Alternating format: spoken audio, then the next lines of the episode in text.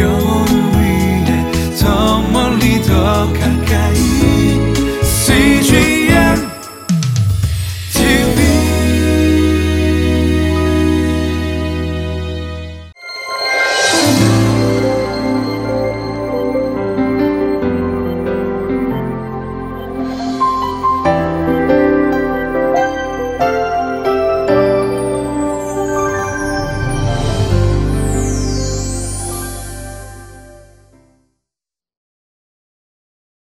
할렐루야 성도 여러분 오늘 하루도 하나님과 동행하는 삶이 되시기를 바랍니다. 아, 주말에 아, 사람들과 함께 할 수 있는 시간, 가족들과 함께 할 수 있는 시간이 우리에게 주어질 것입니다. 아, 기쁨의 교제가 있기를 바랍니다. 아, 그러나 또한 하나님의 말씀으로 나의 삶의 중심을 지키는 하루가 될 수 있기를 바랍니다. 우리는 보통 원칙주의자라는 표현을 쓰면 굉장히 딱딱하고 융통성이 없는 사람이라고 생각합니다. 아, 그러나 원칙과 본질을 하나님의 말씀을 지키기 때문에 오히려 세상의 많은 부족함과 연약함들을 포용하고 바르게 세워갈 수 있는 사람이 된다는 뜻이기도 합니다.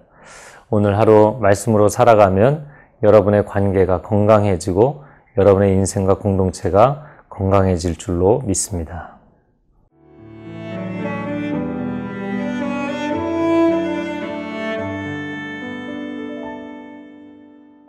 역대하 15장 8절에서 19절 말씀입니다.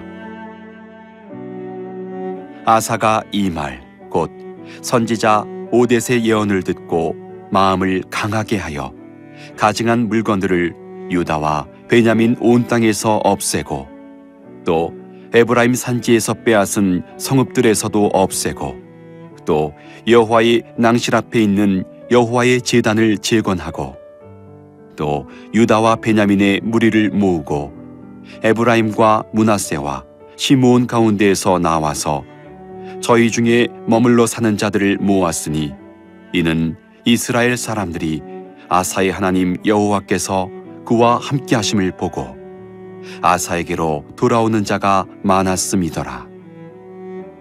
아사왕 제15년 셋째 달에 그들이 예루살렘에 모이고 그날에 노력하여 온 물건 중에서 소 700마리와 양 7천마리로 여호와께 제사를 지내고 또 마음을 다하고 목숨을 다하여 조상들의 하나님 여호와를 찾기로 언약하고 이스라엘 하나님 여호와를 찾지 아니하는 자는 대소 남녀를 막론하고 죽이는 것이 마땅하다 하고 무리가 큰 소리로 외치며 피리와 나팔을 불어 여호와께 맹세하며 온 유다가 이 맹세를 기뻐한지라.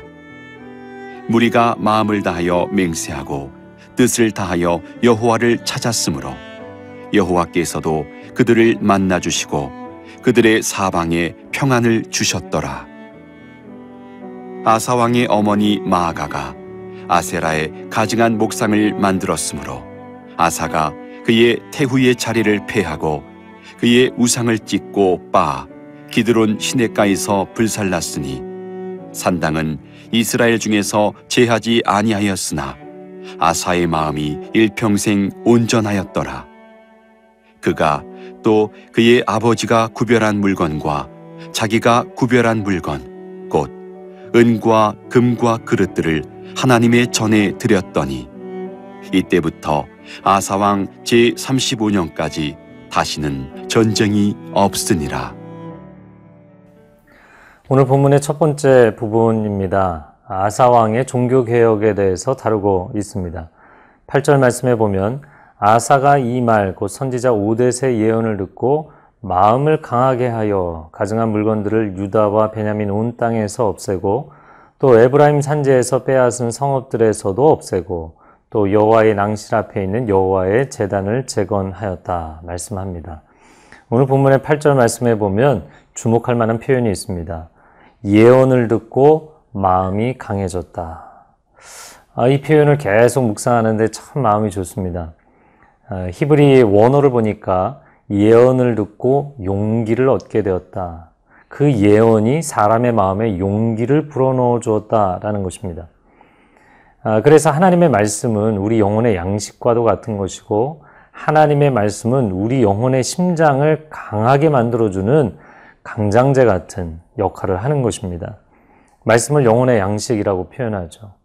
우리가 매일 식사하지만 또 다음 날이 되면 매일 식사, 매 끼가 될 때마다 식사를 합니다.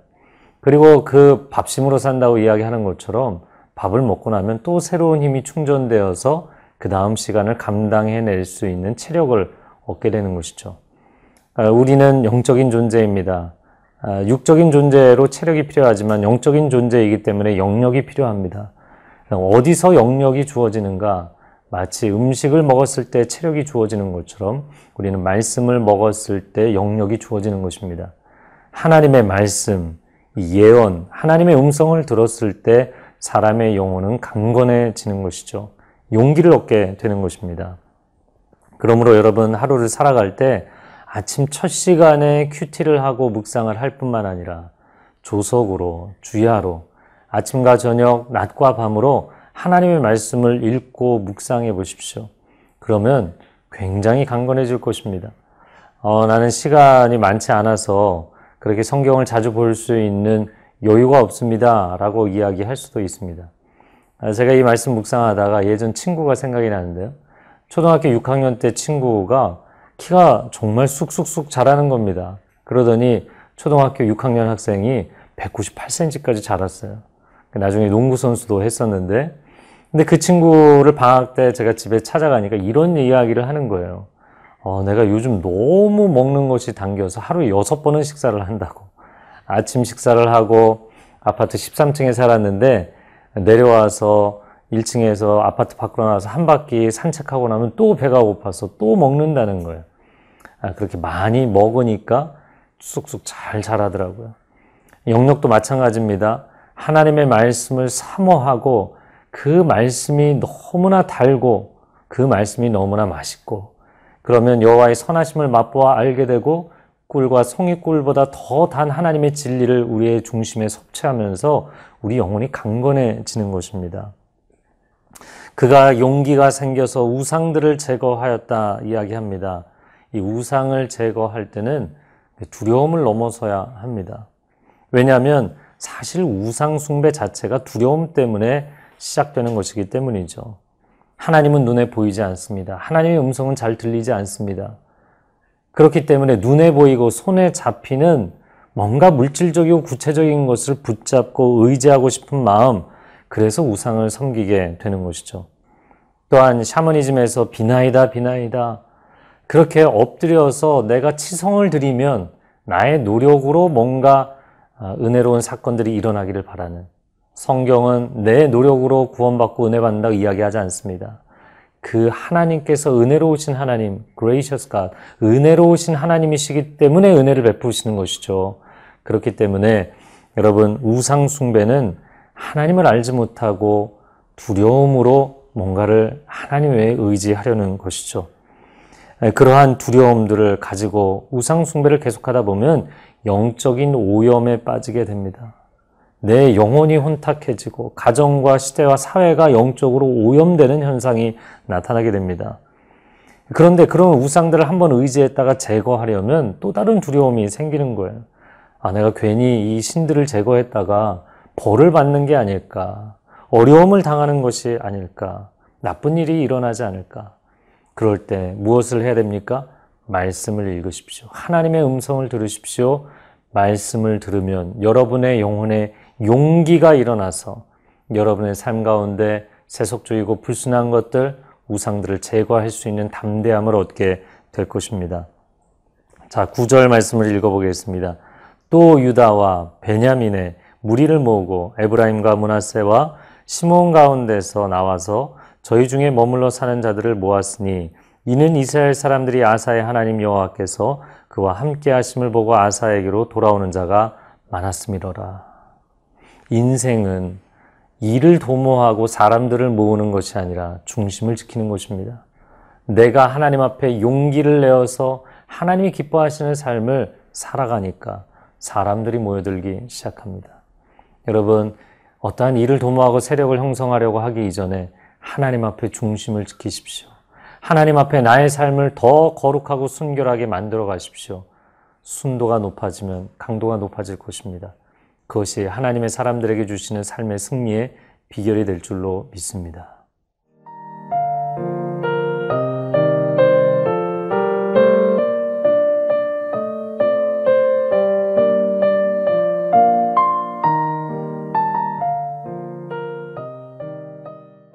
오늘 본문의 두 번째 부분입니다. 아사왕이 아, 내세웠던 원칙과 그 원칙을 실행하는 삶의 본보기를 보여줍니다. 10절 말씀을 보면 아사왕 제15년 셋째 달에 그들이 예루살렘에 모이고 11절 그날에 노력하여 온 물건 중에서 소 700마리와 양 7천마리로 여호와께 제사를 지내고 이어지는 12절 또 마음을 다하고 목숨을 다하여 조상들의 하나님 여호와를 찾기로 언약하고 13절 이스라엘 하나님 여호와를 찾지 아니하는 자는 대소남녀를 막론하고 죽이는 것이 마땅하다 선언했다는 것입니다. 아사왕 15년에 하나님 앞에 성의를 다하여서 성심성의껏 제사를 드리는 장면이 나옵니다. 그리고 여호와 하나님께 그들의 목숨을 다하여서 12절에 마음을 다하고 목숨을 다하여서 그들의 조상 예, 하나님 여호와를 찾기로 언약했다. 여러분 이 언약은 사실 신명기에 나오는 언약입니다. 모세오경에서 이미 하나님의 백성으로 부름을 받았을 때 하나님과 언약을 맺은 것입니다. 그 첫 번째 언약의 장소가 어디입니까? 바로 시내산입니다. 이스라엘 백성들이 출애굽하여서 시내산에서 우리는 하나님의 친백성이 되겠습니다. 하나님은 우리의 하나님이 되실 것입니다. 언약을 맺으시는 그 장면. 저는 그 장면을 묵상할 때마다 마치 결혼식이 생각이 납니다. 시내산 언약은 하나님과 이스라엘 백성들이 부부의 관계, 부모 자녀의 관계, 주군의 관계, 평생을 영원토록 사랑하기로 언약을 맺는 결혼식과 같은 장면입니다. 그런데 아, 요즘 사람들이 remind wedding이라는 것을 하죠. 중년이나 노년이 되어서 어, 결혼식을 치르지 못해 못하고 그냥 살아왔기 때문에 에, 결혼을 하시는 경우 또 요즘은 젊은이들 가운데도 결혼 뭐 5주년, 10주년 때 아, 우리가 결혼을 다시 한번 기억하자 remind wedding을 치르는 경우들이 많이 있습니다. 그럼 왜 그러한 예식을 하나요? 이미 결혼식을 치렀지만 처음 결혼할 때 그 신성한 다짐과 언약을 회복하자는 것이죠. 마찬가지입니다. 이 아사 왕이 하나님 앞에 다시금 우리가 전심전력으로 온 마음과 힘과 뜻과 정성 다해 하나님만을 사랑하겠습니다. 라는 이 언약식을 거행한 것. 하나님께서 얼마나 기뻐하시겠습니까? 왕과 그 백성들의 마음이 얼마나 많이 영적으로 회복이 되겠습니까? 그런데 그러면서 그들이 세운 원칙이 있죠. 그것은 13절에 보니까 여호와를 찾지 않는 사람은 그 사람이 남녀노소 불구하고 죽어 마땅하다라는 원칙을 세웁니다. 여러분 원칙을 세운다는 것은 좋은 것입니다. 하나님 앞에 기준을 정하는 것이기 때문이죠. 그러나 그 기준에 나도 예외가 아니라는 것이 실천의 삶에 있어서 참 어려운 부분입니다. 이어지는 말씀에 보니까 하나님 앞에 그렇게 언약을 세우고 원칙을 세웠기 때문에 15절 하반절 말씀에 보면 여호와께서도 그들을 만나 주시고 그들의 사방에 평안을 주셨다. 그들이 예배할 때마다 하나님이 임재해 주시고 또한 모든 대적들과의 관계에서 우위를 점할 수 있게 주셔서 승리를 주셨다라는 것이죠. 그런데 이제 실천의 문제가 오게 됩니다. 그것이 바로 16절의 말씀입니다. 아사왕의 어머니 마아가가 아세라의 가증한 묵상을 만들었으므로 아사가 그의 태우의 자리를 패하고 그의 우상을 찍고 바 기드론 시내가에서 불살랐다. 내가 이 원칙을 세우고 모든 백성들에게 순종하라고 권면했지만 왕의 모친인 마아가가 우상 숭배를 하고 있습니다. 그것도 우상을 직접 만들어서 숭배하고 있습니다. 왕이 어떻게 합니까? 왕이 그 왕비의 자기의 어머니의 위를 그 자리를 패해 버립니다. 그리고 아세라 묵상을 찍고 빻아서 불살라 버린 것이죠. 우리가 신앙의 기준을 세울 수 있습니다. 그러나 가정에서부터 그것을 지키는가 굉장히 어려운 일입니다. 여러분의 가정에 예배가 있습니까? 찬양과 말씀의 나눔이 있습니까? 아, 사실 저희 가정도 어, 저의 원 가정 제가 어렸을 때는 매일 예배를 드렸는데요 가정 예배를. 근데 요즘은 뭐 저도 굉장히 사역 때문에 바쁘고 자녀들도 흩어져 있고 그래서 저희는 주말마다 다 같이 모였을 때 꼭 예배를 드립니다. 여러분 예배 드릴 때 찬양하십시오. 함께 말씀을 나누십시오. 기도하십시오. 여러분의 가정이 먼저 이 신앙의 기준, 예배의 기준을 세워야만 그래야만 참된 승리가 일어날 수 있을 줄로 믿습니다. 하나님의 임재가 여러분의 가정 가운데 함께 하기를 바랍니다. 함께 기도하겠습니다. 사랑하는 주님, 나 한 사람의 신앙 고백을 하나님 앞에 올려드릴 뿐만 아니라 우리 가정이 먼저 하나님 앞에 신앙 고백을 올려드리기 원합니다. 세상을 추구하는 것이 아니라 하나님의 임재를 추구하게 하여 주시고 세상의 영광을 추구하는 것이 아니라 예배의 자리를 추구하게 하여 주옵소서. 오 하나님 오늘 함께 이 주말에 아, 우리가 일주일 동안 수고한 것에 위로를 얻을 뿐만 아니라 함께 예배하고 주 안에서 교제하며 큰 위로를 얻는 영적인 위로를 얻는 복된 시간이 있게 하여 주옵소서 예수 그리스도의 이름으로 기도합니다. 아멘.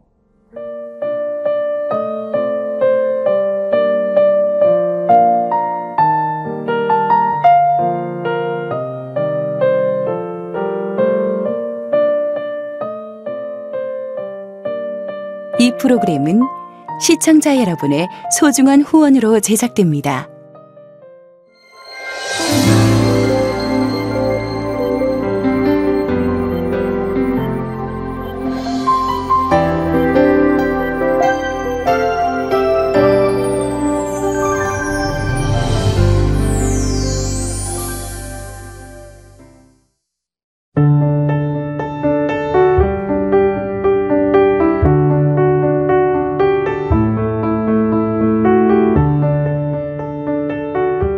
한 가정을 이루고 기대함으로 아이를 기다리던 개태와 사모님.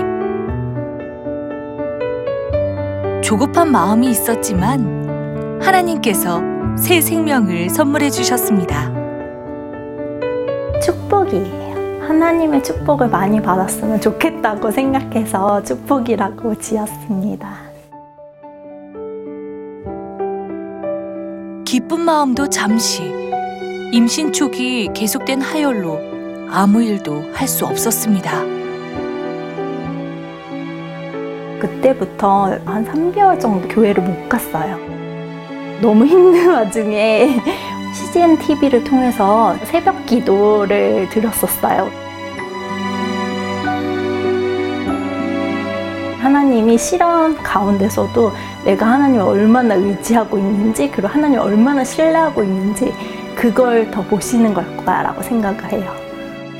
그 시기가 지나고 나서 하나님이 이 시간을 복되게 하셨다는 생각이 많이 들어요. CGN TV를 통해서 하나님 말씀이 흘러나오는 것 자체가 위로였던 것 같아요.